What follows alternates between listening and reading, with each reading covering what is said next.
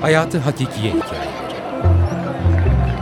Türkiye Hikayelerini Radyo'da anlatıyor.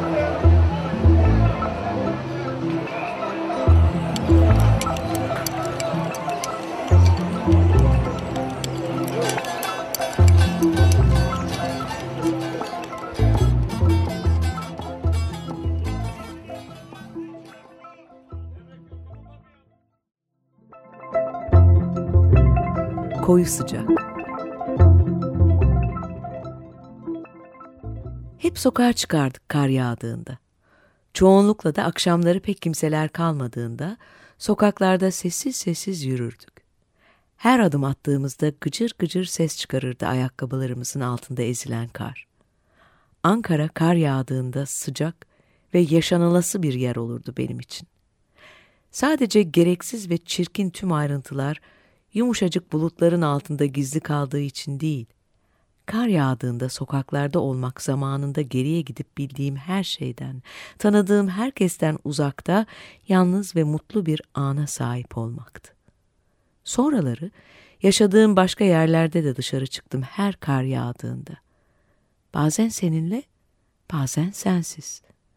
Hep hoşuma gitti kar yağdığında boş boş sokaklarda gezmek ve o mutlu ana gitmek. Ben Ankara'ya geleli henüz birkaç ay olmuştu. Etraf bembeyaz, ince bir örtüyle kaplanmış gibiydi. O gün hava çok soğuktu. Nereden geliyorduk hatırlamıyorum.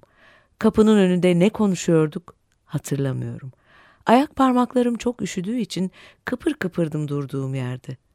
Oldukça işlek bir ana yolun kenarında biraz kuytuda kalıyorduk. Yoldan geçen ışıklar bulunduğumuz yeri zar zor aydınlatıyordu. Peşi sıra geçen arabalar duyduğumuz tek sesti.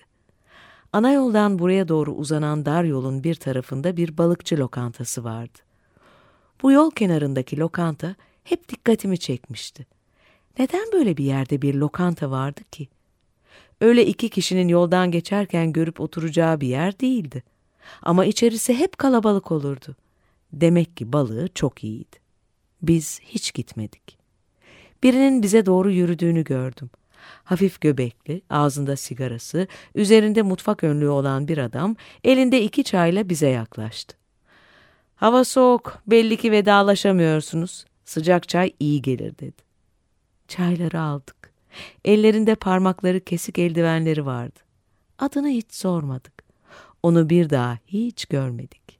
Gördüysek de tanıyamadık. Çay bardaklarını geri verip teşekkür ettiğimizde bugünü hiç unutmazsınız demişti. Koyu Sıcak. Yazar Gökçe Ayan.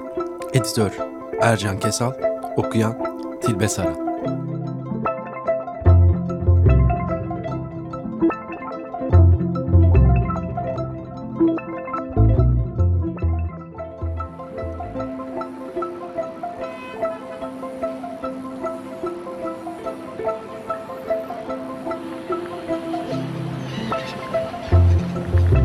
Hayatı Hakikiye Hikayeleri Türkiye Hikayelerini Radyo'da